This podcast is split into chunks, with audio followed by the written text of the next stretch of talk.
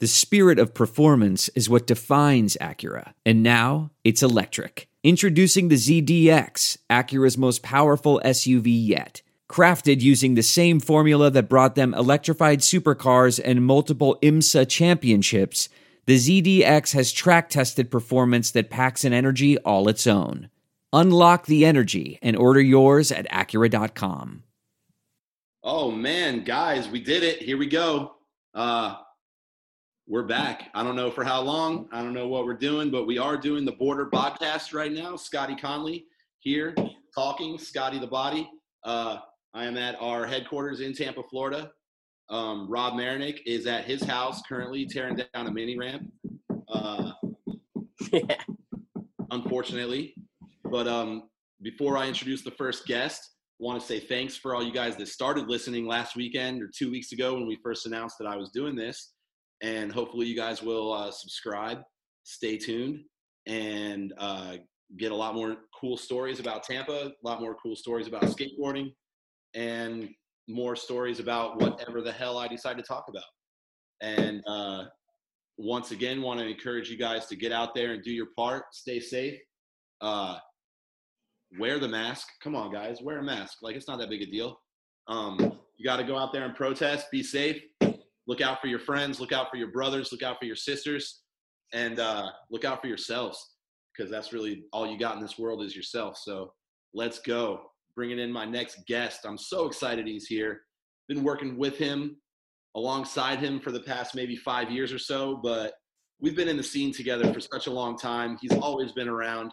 Uh, he is the sole proprietor, leader, organizer, creator of Grind for Life, a charity that is uh, helping people with cancer. And we're going to get into all that and talk about what he does and then talk about his past and uh, how he kicked the shit out of cancer, not once, but twice at two different stages in his life.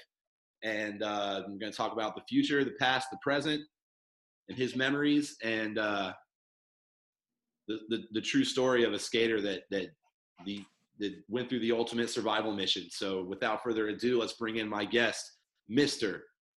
Mike Rogers. Mike, love you, buddy. Glad you're here. Thank you for coming. Thank you, Scotty. Thanks for letting me be on your podcast and let me uh, tell the story of everything about skateboarding and uh, what we've been through with Grind for Life and what we continue to do to help save people's lives by doing these skateboard events that we do with the Boardr and the Grind for Life series. It's amazing what work we do together. Um, the Boardr and Grind for Life has done. Um, I call it a skateboarding miracle on all the good work that we we have done over the last six years. You know. Well, I'm I'm honored and proud to be a part of that and be able to say that I'm a part of this. And uh, it's always a free pass um, if uh, my fiance ever has like something that she wants me to go to and uh, I don't necessarily want to go, but there's a grind for life that day. I'm like, hey, sorry, we we got grind for life, and then like it's really like a, a debate ender because how are you gonna? I mean, right? Like you're gonna tell me not to go fight cancer? Come on, like yeah. When when skateboarding so does this good of work, it's it's it's hard to say no to it. You know, it's hard to say no. We have a great time out there. Um, but before we get to what we're doing now with Grind for Life, let's get to how the whole story started with uh, a 12 year old Mike Rogers and a little headache. Um, yeah, you grew up on the east coast of Florida, correct? Yep, I grew up in in South Florida, Lake Worth. I moved from Jacksonville. I was born in South Carolina in 1966. And then my parents moved to Jacksonville. They were there for about a year or so. And then when I was five years old, we moved down to Lake Worth, Florida. And um, I grew up in South Florida. And uh, I just moved to Cocoa Beach 16 years ago. So. Oh, okay. But it but, was. Uh, you're, but it was. But it was weird moving from um, South Florida to Cocoa Beach because once you live in your hometown forever, it's kind of it's hard to leave there. But we had a better opportunity with uh, they built a skate park in Cocoa Beach, so that kind of made me want to move up here. You know. All right, and uh, you guys can hear the sound of destruction in the background at Rob's house, but it's all good. Um, so we're gonna fast forward to age 12. You were skateboarding. Uh, you were already a skater, and uh, you got a little headache.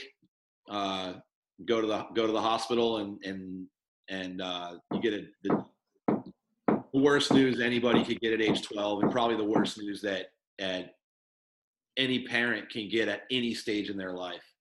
Um, diagnosed Yeah. it's aortic sarcoma, correct? Yeah, um, my sarcoma was um super rare, sarcoma, kind of like the original name of it, and then um, what it started out with migraine headaches one day, and uh, with sarcomas one day they start growing like a pimple. They start growing really fast. So this, when I was 12, I started getting super bad migraines because the tumor was growing and pushing the um, right eye out of the socket. Oof. So we went to an eye specialist, Dr. Newmark, and uh, he said, "Hey, there's something behind your right right orbit," and they did a biopsy, and they ended up doing the biopsy, but ended up doing the main surgery. Turned in the biopsy turned into a major surgery, so we had a brain surgeon, the eye specialist, um, do a four-hour procedure back in 1977. So to have a brain surgeon there and remove it was a heavy-duty situation. So they were able to remove the bulk of the tumor. Um, ended up have to go down to Miami Children's Clinic. See, I had to travel at a young age, even from West Palm Beach to Miami, because certain cancers they don't know how to treat in certain areas. So even back then, I had to go from um, West Palm Beach to Miami for treatment. I was um, in the Miami Children's Hospital for 30 days, doing chemotherapy and and all that. And then they were um, I went to the Bascom Palmer Eye Institute, and that's where they learned how to do. They first started doing radiation treatment, but they didn't. Nowadays, they mask people and they really precise on the radiation treatments now. But back then, they didn't even mask you; just radiated you. So um, they were able to put that cancer in remission. It took like um 18 chemotherapy treatments, so that was a year a little over a year and a half of chemo and 30 rounds of um, radiation. And the radiation was um, ended up towards the last 30 days of that, I started getting radiation burns. So Oof. it was a rough road back then, you know. But um, And, uh, ended up getting put in remission till I was 37. well, and and I'm I'm just curious, what's the um like uh the technology for for cancer fighting in in 1977? What's what's uh like is is is has much changed in chemotherapy and radiation since then? I, I'm I'm completely Yeah, we're we're light years ahead of what it was back then. It was primitive, so they were just see. Yeah. I was treated as an adult when I was a kid. They didn't have a treatment plan for the kids back then. There was only six cases of this cancer in the whole United States in 1977 with the kids. So I was only one of six kids in the country that had this, and I was the only one that survived. So I'm just I've been lucky my whole life, you know, be able to survive this super rare cancer twice. You know, it's not sarcoma is only one percent of all cancers. So if you don't go to the specialist that super know about it, they go undertreated or overtreated. So okay. And So I was uh, able- and so after after those surgeries when you were younger, um, you were free, cancer free for for seven years, right? And then after, so after seven years, they kind of consider that like the uh, well, like they say uh, right? They say like like after seven years, if it's doesn't come back, like you're you're supposed to be safe, right? Yeah, they say if you're um seven years in remission, you're cured after seven years. What they did for me after seven years, they gave me a full like every kind of scan you can get a CAT scan, Yeah. Brain scan, scanned my whole body, and there was no um evidence of any cancer. So they said I was cured. Okay. So n- now, uh, just so now you're like maybe like 21, 22 years old. when I was done with all my treatments. When I yeah, was like younger. after after the seven year mark, and they said that you should be good.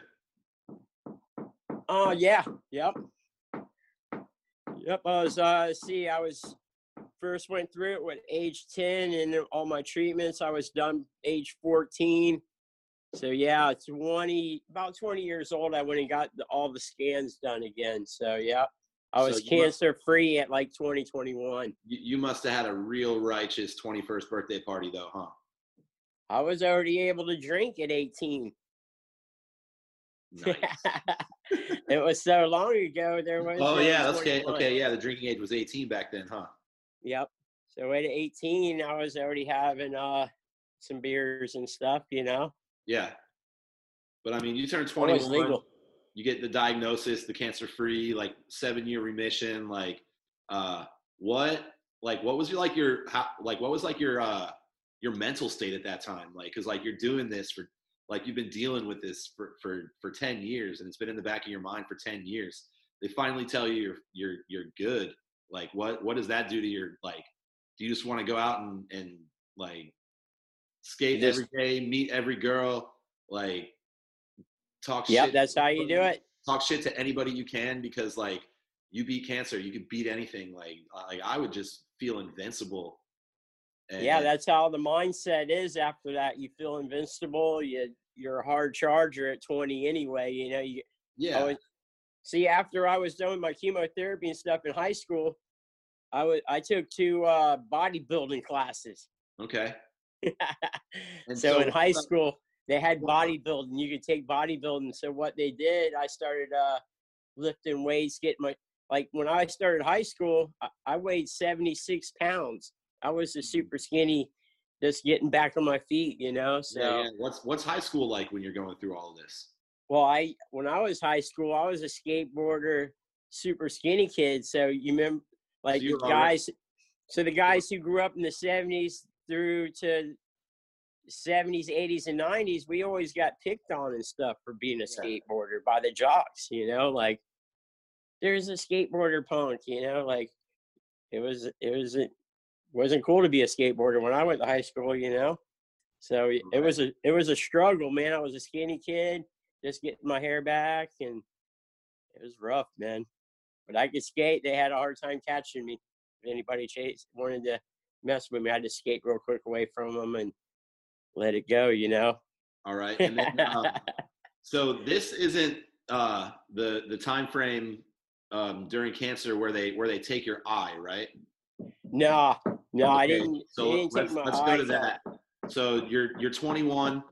Um, uh, you know you're you're back to life. You're back to work. You're you're uh, going for it. And then, geez, 25 years later, tell us about what happens. 25 years later okay let's go from um 20s in my 20s um i still competed did a lot of skateboard contests like the I'm sorry. we let's go through the um we'll do the 80s real quick summary of the 80s skateboarding. We still we did a lot of um we were building a lot of backyard stuff backyard mini ramps and we had a place um in the 80s that we could skate twice a week. It was atlantis atlantis gateway and we had ramps. We would um come on on tuesdays and sundays we built a mini ramp in there. We did that for um shoot almost nine years we had that opportunity where we could have everybody get together you know and that would be the, where everybody would come from miami all the way from jupiter florida and be like almost a 100 kids all of us in there um skating you know at skate night in the 80s and then um in the 80s also i worked at a, a skate shop. I was a skate shop manager at a place in lantana called SWAC. in the 80s skateboards you had to do some drilling you had to put on the nose guard you had to put on the tail plate you had to you had to drill all that stuff you had t-locks you know so You're like you're like a skateboard mechanic. yeah so you were a skateboard mechanic in the 80s when you came to put boards together you know so and so that was the 80s i lived through that high school did all that fun stuff did a lot of contests and then in the 90s i started um i was a bartender so i would save up my money I got into surfing, so I would do a lot of um skate surf trips.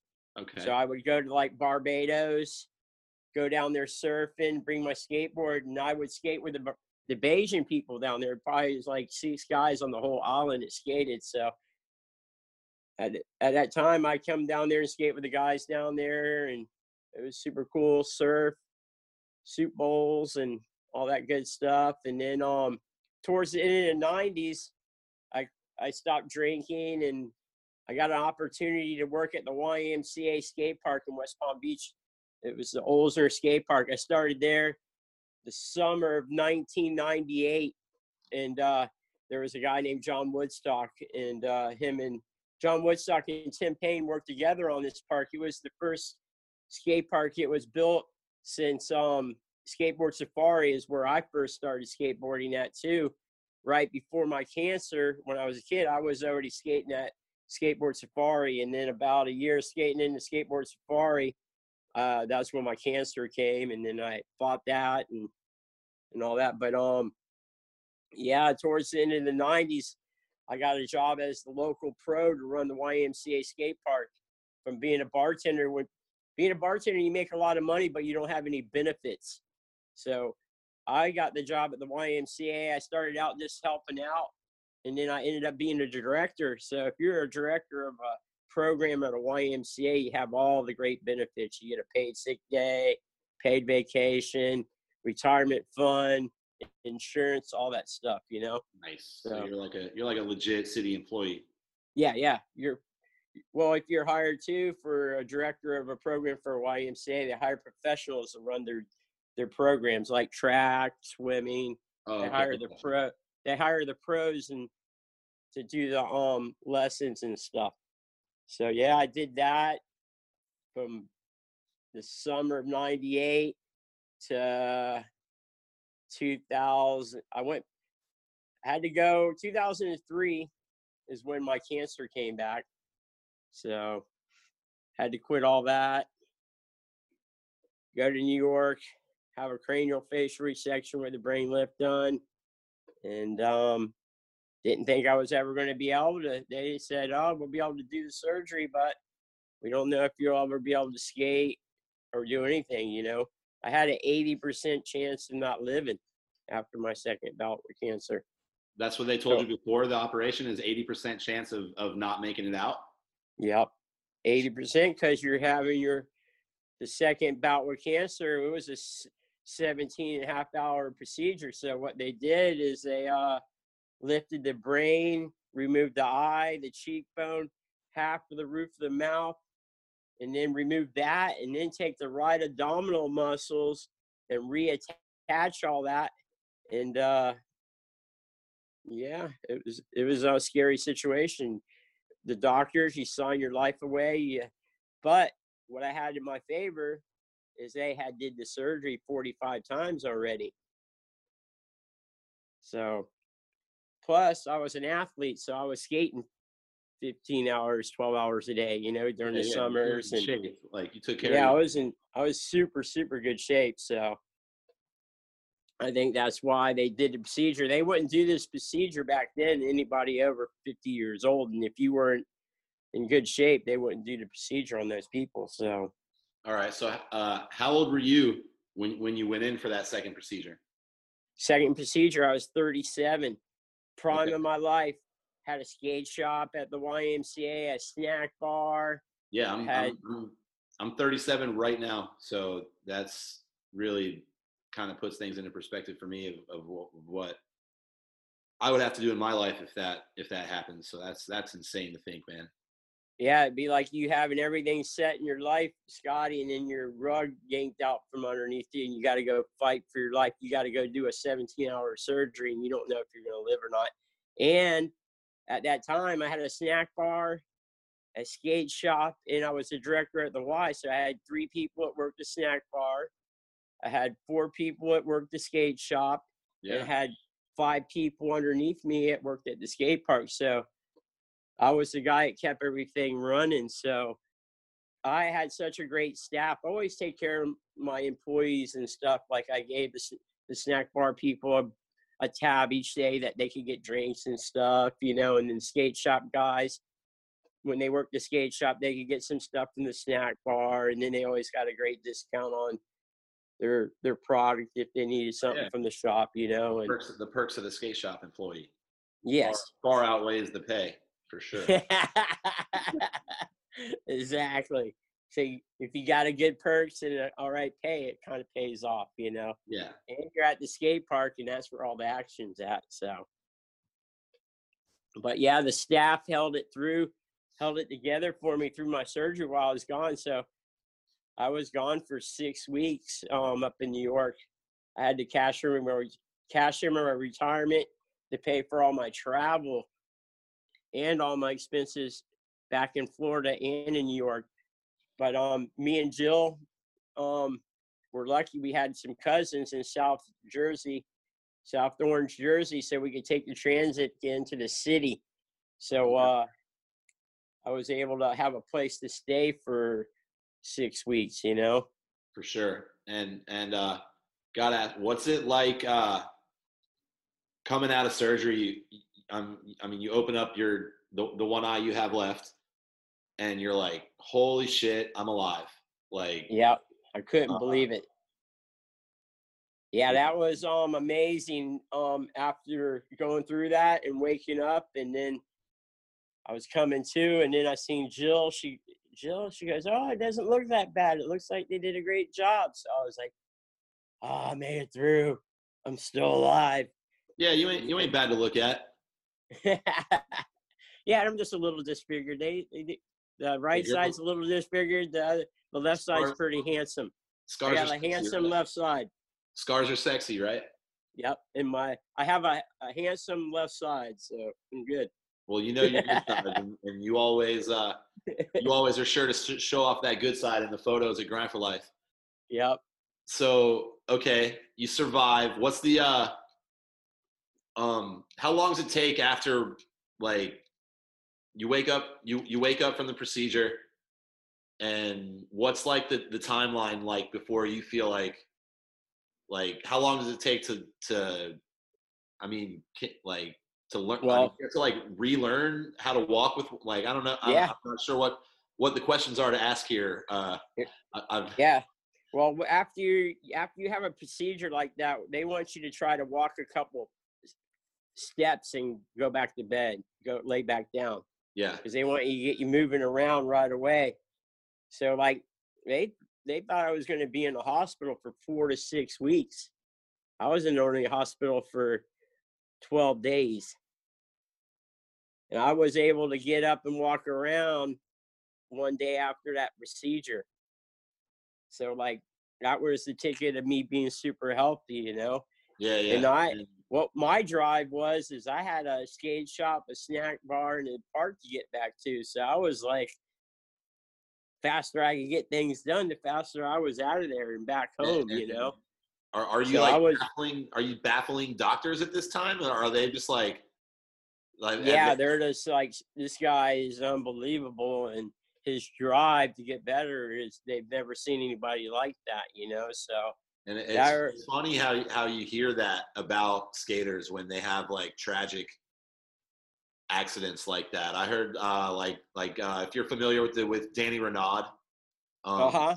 like he fell off the roof of a hotel like five five stories or six stories maybe, Right. and uh,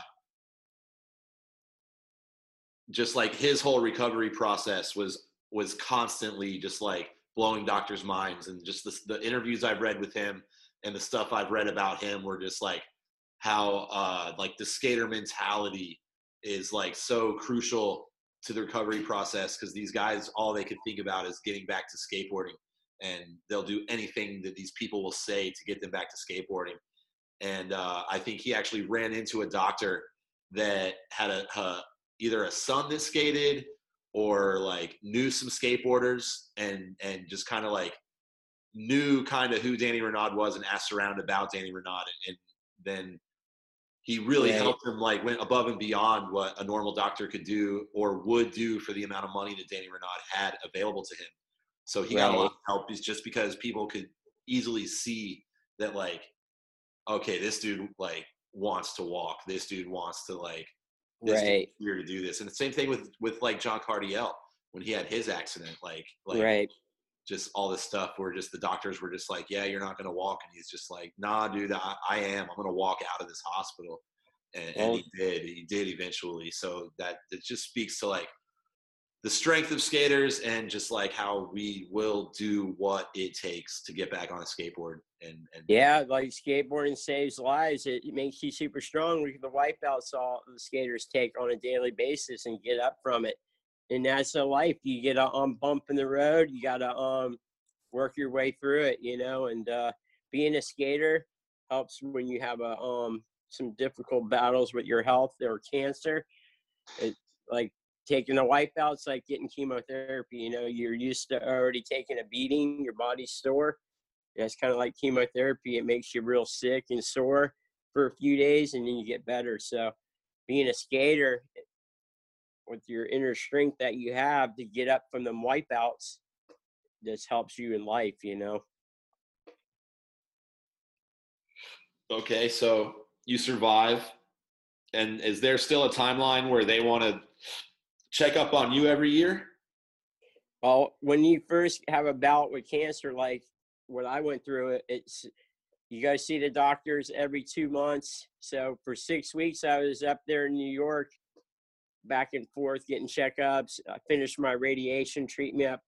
Radiation treatment. I didn't have to do chemotherapy on my second um, bout with cancer. I just had to do the nip, the 17 hour procedure Yeah. the craniofacial resection with the brain lift, and then 14 rounds of chemotherapy, and then I was done.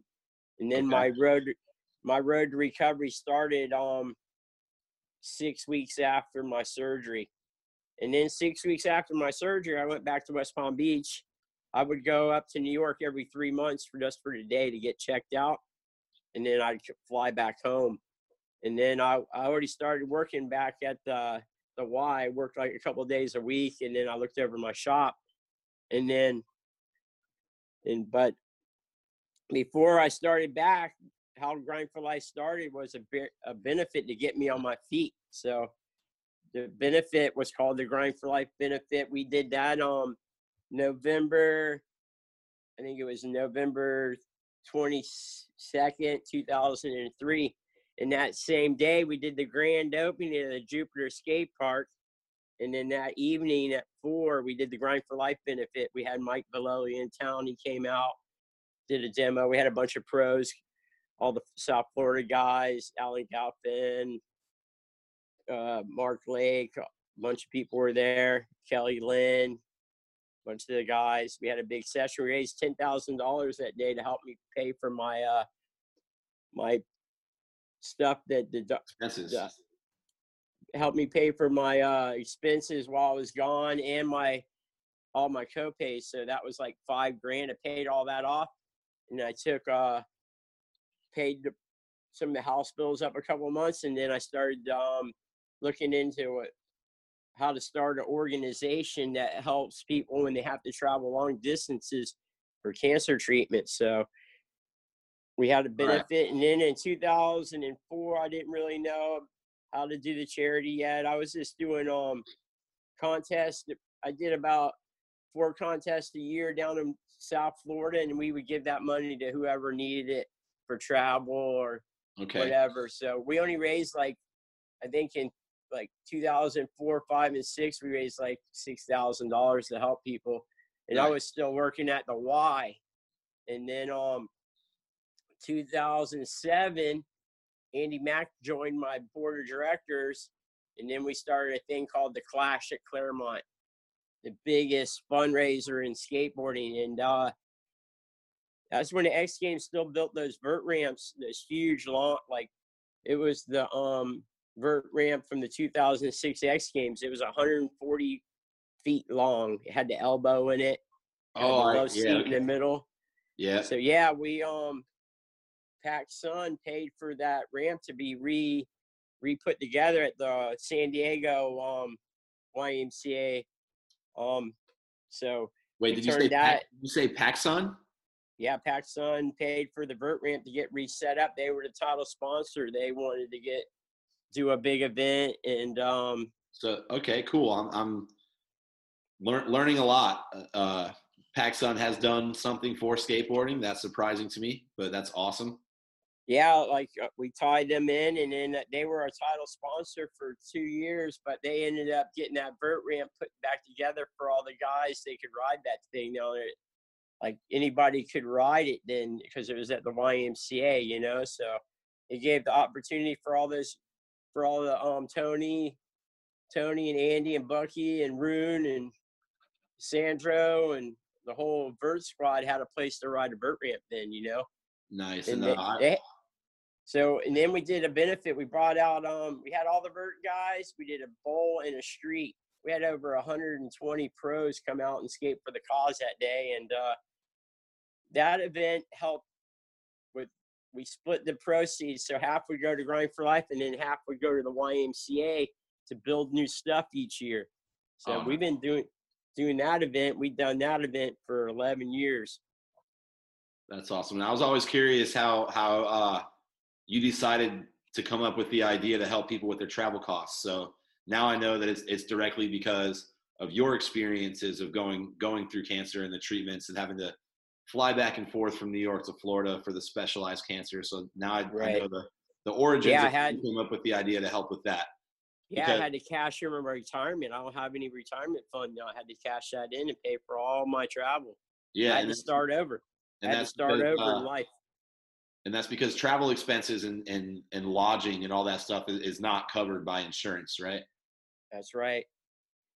But since we've been doing this, Scotty, we've get we've um we've shown a lot of people like St. Jude. They pay for everybody's travel now too, because we used to help people get to St. Jude. Once they got to St. Jude, everything's paid for. But how do you, if you ain't got the money to get St. Jude, how you get St. Jude? Grind exactly. for life. So we help people get to St. Jude. Some of the kids that have rare forms of cancer need to go to St. Jude because that was the only place to treat them. But now, in the last four years, St. Jude pays for them people to come there and get their treatment if they well, if they have the treatment plan for them.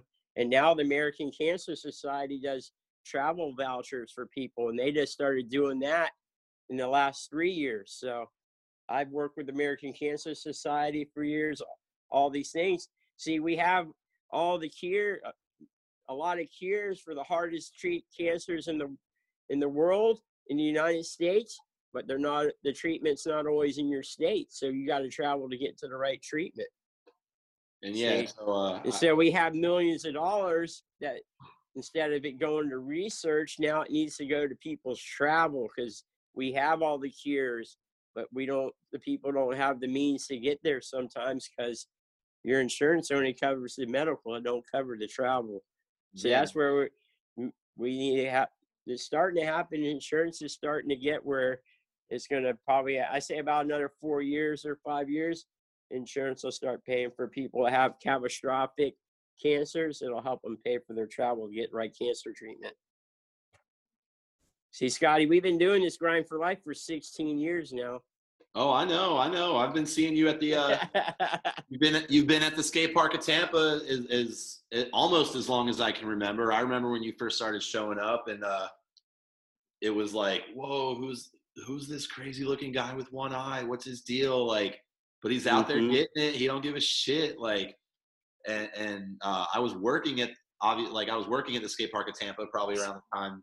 All you guys going up. but, uh, guys are there.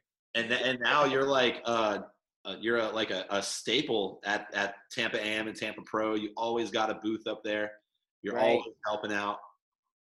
Yeah, well, we um you know the a lot of the organizations that are started now are the reason they're organizations in skateboarding now is because there's a hawk foundation It started in 2002 and the grind for life organization started in 2004 those are two of the first organizations in skateboarding so to imagine there's organizations in skateboarding that's how far skateboarding has come now that yeah. we have organizations that help people, you know. Before it was barely enough to uh, get all this together, build a ramp, and have a place to skate. Now we have all these beautiful places to skate. now we have organizations that help people. So it's pretty amazing. I call it a skateboard miracle is how far we've come as skateboarders and what we've done to help people and save people's lives and who need to get to the right cancer treatments, you know? Yeah, and that's uh that's really cool to see uh St. Jude's and American Cancer Society seeing what you're doing and kind of trying to pick up on that and and uh normally you kind of be, mad at somebody for biting your idea but I, guess this one's like we're gonna let this one slide well this is a bigger burden than grind for life you know oh, we yeah. only raise we only oh, raise oh, yeah. a little bit of money scotty doing these skateboard events we don't raise millions of dollars we raise hundreds and maybe a couple thousand dollars at our events american cancer society in st jude they raise millions and millions of dollars so and, and that's cool that a company that's doing that kind of fundraising and, and getting that much money can look look to a smaller organization just doing what they can and doing everything they possibly can and think like oh okay that that's right. a really good idea. We're gonna help we're gonna help with that like well the out the need now for people travels that's the main thing and, yeah. all this cancer stuff. Everybody needs help with tra- travel. So all the organizations now are getting calls every day, you know, is there any help for travel expenses? So that's what they're getting phone calls for every day. So now they're changing changing it over. So we're a part of all that, Scotty. You're a part of um, making change. Skateboarders always make change. Yep, and it, it's uh, it's always good to when we take Grind for Life to a city that we've never been in before, and I get to like spread that message of what grind for life actually does because there's still a lot of people out there that that don't know. Like they know they can't put their head around it scotty. They know it's a charity they know it's skateboarding they know that they know they support it but they, they don't exactly like i didn't know well, i mean i knew it was a charity for a long time. I knew it benefited uh you know people with cancer because it says it right there in your mission statement like grind for life helping people with cancer like right. okay like we're helping i didn't know exactly what we were helping with until maybe actually like uh, we first started getting involved with uh, the Boardr and you about five or six years ago when yep. uh, the Boardr just started as a company didn't have any work yet and good old mr hit us up and and said i got i got a deal for you guys let's go let's do this so uh, yeah like you guys the Boardr and grind for life is a blessing man to have what we've been able to do to work together. All of us are skateboarders. We're easy to work with. We're easy to get things done, you know. So we've been able to do some amazing work. Um, especially where we um a lot of kids, if they don't think they're gonna do that well in the contest, they won't enter now, you know. So with us giving everybody their first contest for free and then they get out there to be a part of the community they're going out there to skate to help people with cancer, learn how to compete, and uh, and all that is a beautiful thing, man. What we're doing is a beautiful thing because then people can ride their skateboards and help people, you know, and that exactly what we're doing. People, regular people, can't even believe there is a skateboard charity because everybody's got these stere- negative stereotypes about skaters. So right off the get go, if you say you're a skateboarder, ah, them kids don't do nothing, you know, like so we prove them wrong with having this charity, you know. And I still have people say, "Oh, you know, they don't understand it. They can't put their head around it, man." So pretty and, amazing uh, what we've been able to do. And that's really awesome. And I don't know if I, if I've ever told you this or if you knew this, but uh, Grind for Life was actually the first contract job I got with the Boardr when the Boardr was formed. I didn't originally work for the Boardr. I didn't originally work here, uh, and it, it I, but I was always hanging around, hanging around Ryan, and just being like, "Hey, you're gonna need me. You're gonna need me." and uh, eventually he did, and and uh, I was I was all but out of the skateboarding industry at that time in my life, and was just kind of almost like giving up on the fact that uh, I would be working in skateboarding, and I was just looking for any other type of work that I could, and I almost uh, almost took a job at Boar's Head. um, yeah, Scotty, when you do good things, good things happen, man. You're come a long way. I've known you since you were 13, and now you're now you're the main Tell- MC. what was I wearing, Mike? Tell him. I know you love telling it. When you're a heavy metal Scotty back then, you were all blacked out, wearing your your uh your uh metal bracelet things. Oh yeah, I, I I thought I was I thought I was a real rock and roller. yeah, but you were a rock and roll skateboarder. I liked it. I was having fun at that time, man. Like, well, that's what you were supposed to do, Scotty. Have fun. of fun. course, of course. But uh, and you now you had a lot of fun. we had a lot of fun, man. We had a lot of good times, Yeah. and I'm so happy to have been able to meet you and be able to come back to work for the Boardr again and work with Grind for Life. Like very close. I like Grind for Life is is the thing we're most proud of here at the Boardr because I really feel like we kind of. I mean, obviously you created it and you ran it. Yeah, but you guys like took we- it to the feel next like we- level. I, I feel like we took it and, and put it on this pedestal of credibility and like uh like just made it a lot bigger than what it was and and with Yep. your help and with the help of some other sponsors we were able to take it out of Florida and now it's a nationwide thing so people on the west coast north side south side east side west side we're all doing grind for life and we, we've taken it on the road we've gone to texas gone to california uh, arizona michigan and and man we, we would we'd be on the road right now doing grind for life Right. it weren't for Well, what we've on. done, Scotty, with Grind for Life has never been done before with the global rankings, the profiles of the skaters, and uh, what Rob Meronek's done.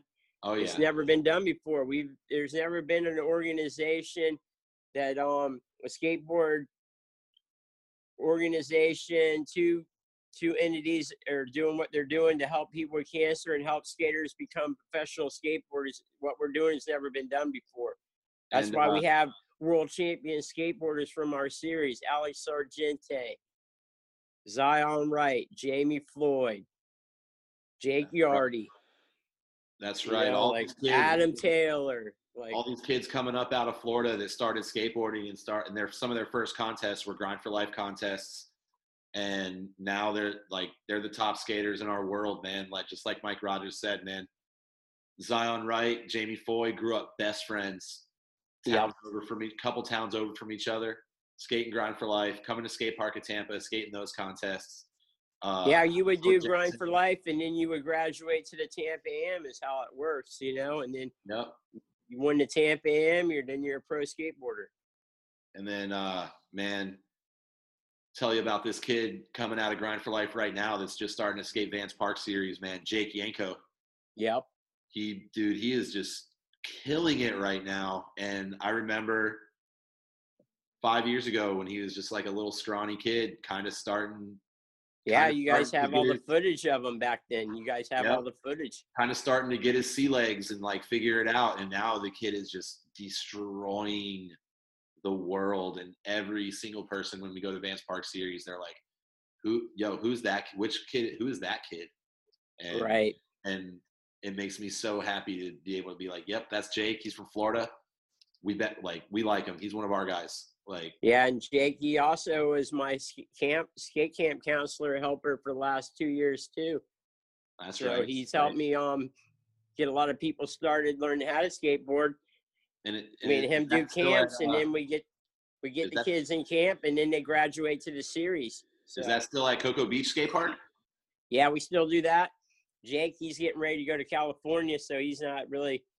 He's getting ready to go to the next level. So he graduated from um, you know, helping me with the camps and stuff. So, And then you so I just got that- uh, I got Harlow helping me. I'm sorry. You just helped get a new park built in West or uh, West Melbourne, correct? Yeah, West Melbourne. We got Yeah, um yeah. Team Pain to get that built. It was um it was hard to build the West Melbourne Park because they started it right before the summer, and then summer hit, and we had a couple um really bad tropical storms come through when they were building that. So they got like tremendous rain, and then it, it stalled it for a month. You know, they were halfway into building the flow bowl there, and then they got all this rain, so they had to stop building that for a month. and then they had to let it all dry out, and then they had to start building it again. So it was a rough one to get that um park built. But Team Pain, they did a great job. You know, that's um Jake Yenko's home stomping grounds. Yeah, uh, I checked it out last time because uh, my my fiance lives like, or her my fiance's family lives like five ten miles from that West Melbourne park. So I got to go check it out the last time I was over there visiting. Nice. Looks pretty rad. Can't wait to do. Can't wait to do an event there. Yeah, that's a um all wheels park. So you can ride your wheelchair, your bicycle, your scooter, your skateboard, your skates. So if you don't go out there at the right time, it kind of gets hectic. Oh, oh. I'm gonna bring some crazy things on wheels over there and test that. I'm gonna bring a power wheel, a big wheel.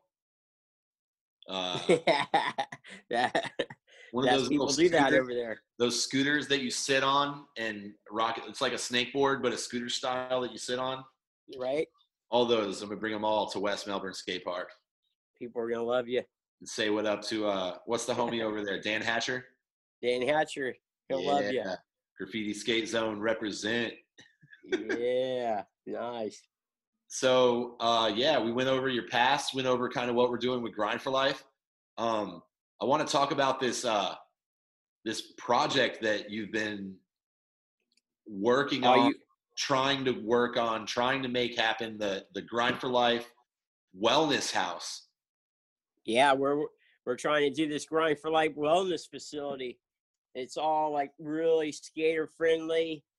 Um yoga, light light um weightlifting, treadmills, um eating properly, no um eating properly with uh no artificials, no processes no artificial, you know, just real ingredients, you know, like Yeah, yeah, and and you're trying to create this for uh, for uh, for cancer patients to be able to stay at, right? well with the wellness facility we're trying to do it where they can come there and get their strength back and get back better you know Okay, so it's a more good- rehab facility. yeah it's like a physical Okay. therapy place for um after cancer treatment but it will be geared for everybody it'll have certain days. It'll be like a say like a ymca has a lot of programs that you the community can be a part of.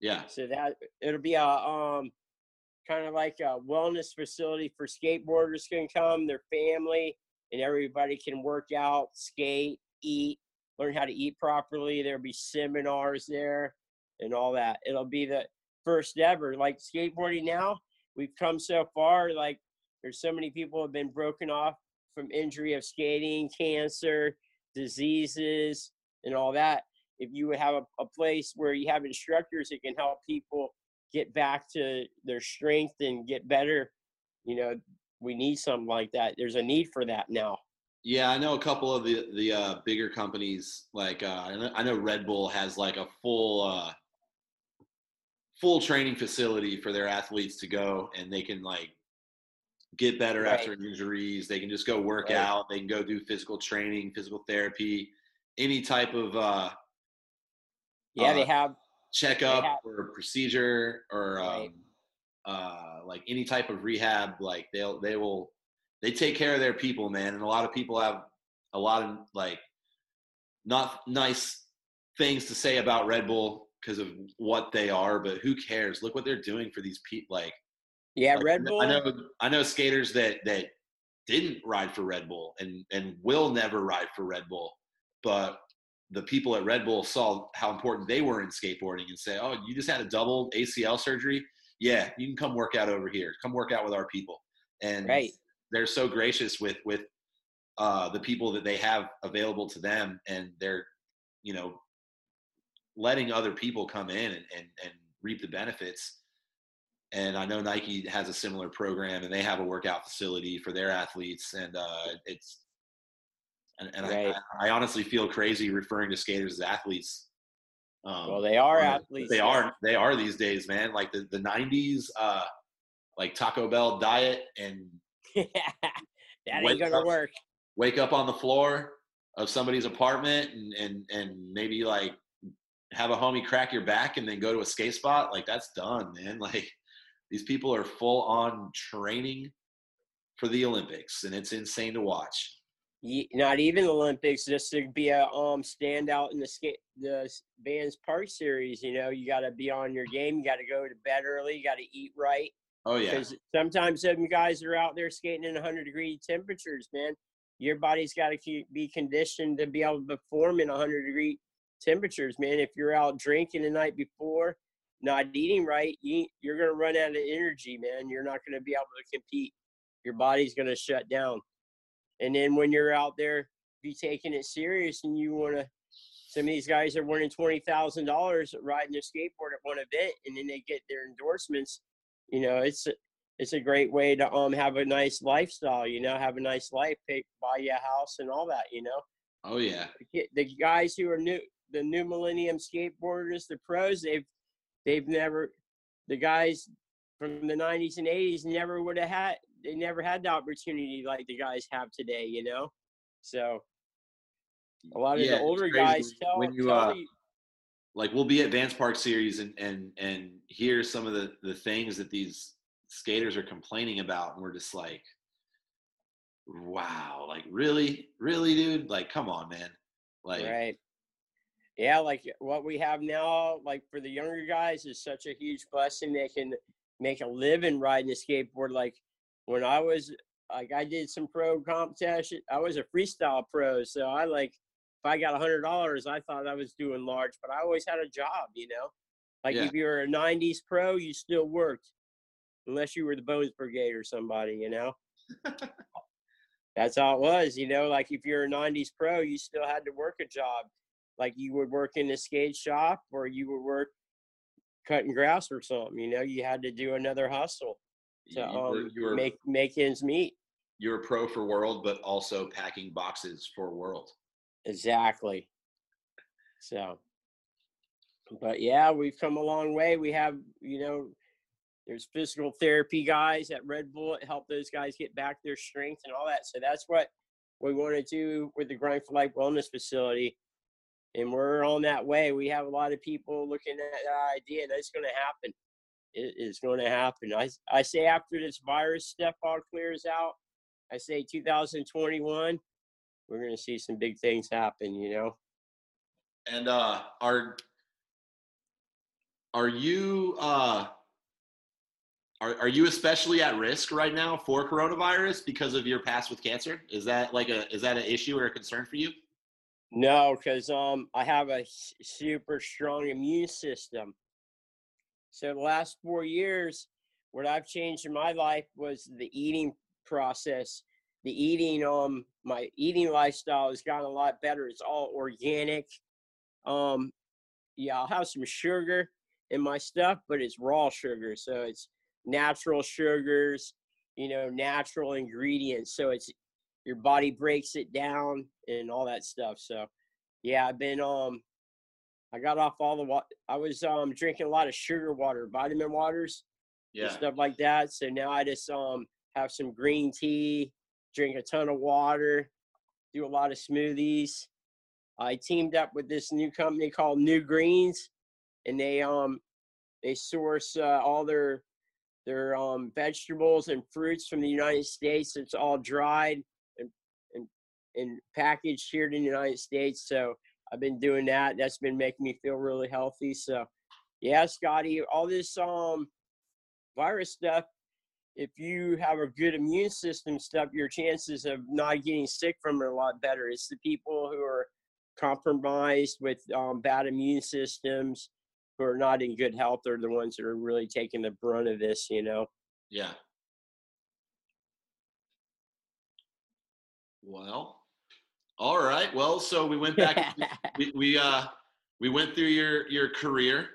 Um, went through uh your two wins, zero losses versus uh, Yep. undefeated. Uh, undefeated. I always refer to Mike as the undefeated, uh, reigning, defending champion against cancer.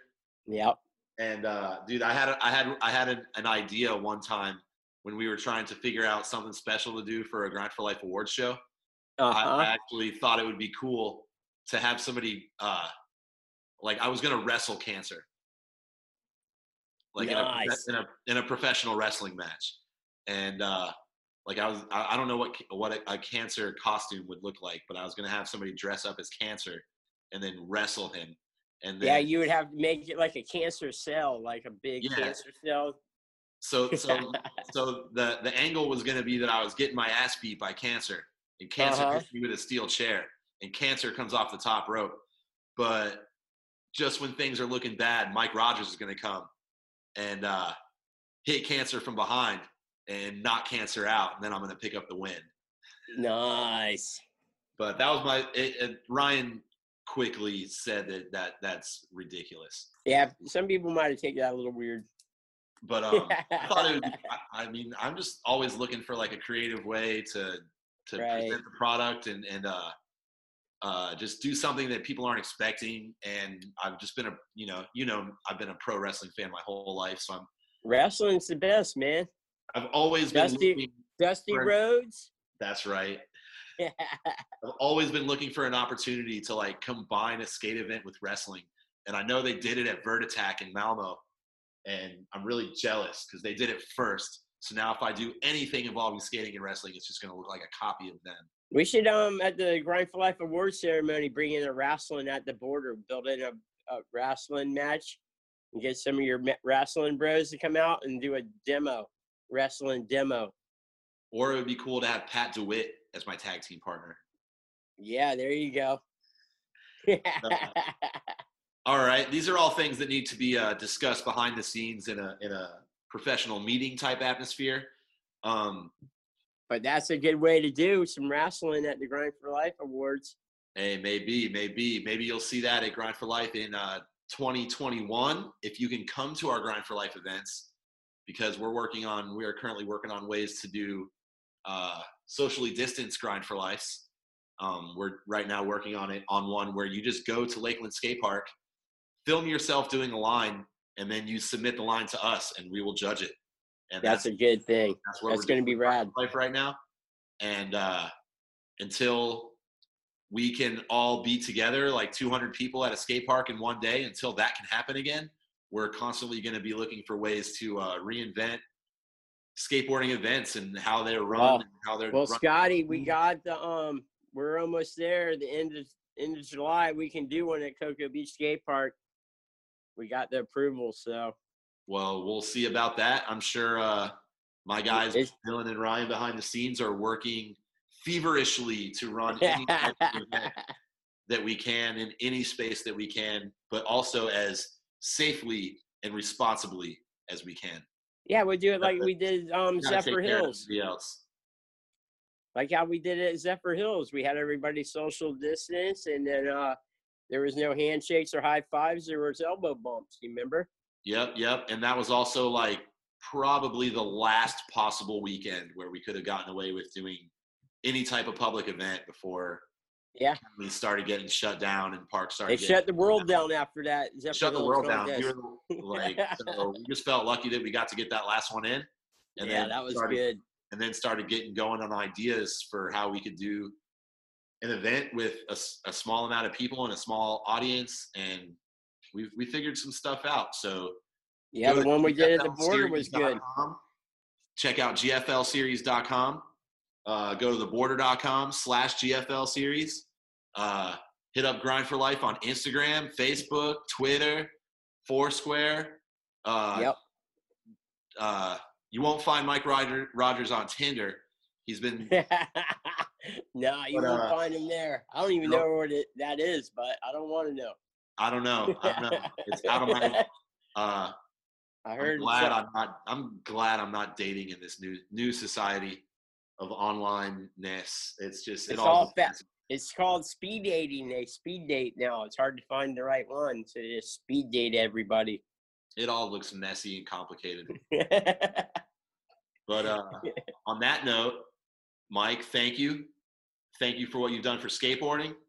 Thank you for what you've done for all the people across the world uh, living with cancer and trying to figure out how to get them to their next cancer treatment. Uh, you really people people say this with a grain of salt, but you really are doing God's work out there, um, helping Yep. people live and using your story of survival as inspiration to all these kids, whether they're whether they're hit with cancer or not, they can see Right. you and what you're doing and uh, get motivation and inspiration and, and and live life to the fullest because they see what you're doing. And Right. so for that, man, thank you. Good luck with the wellness house. I can't wait to see it. I can't wait to uh, come out and stay there and, and cook some organic, free range uh, something asparagus. Steak, steak, burgers.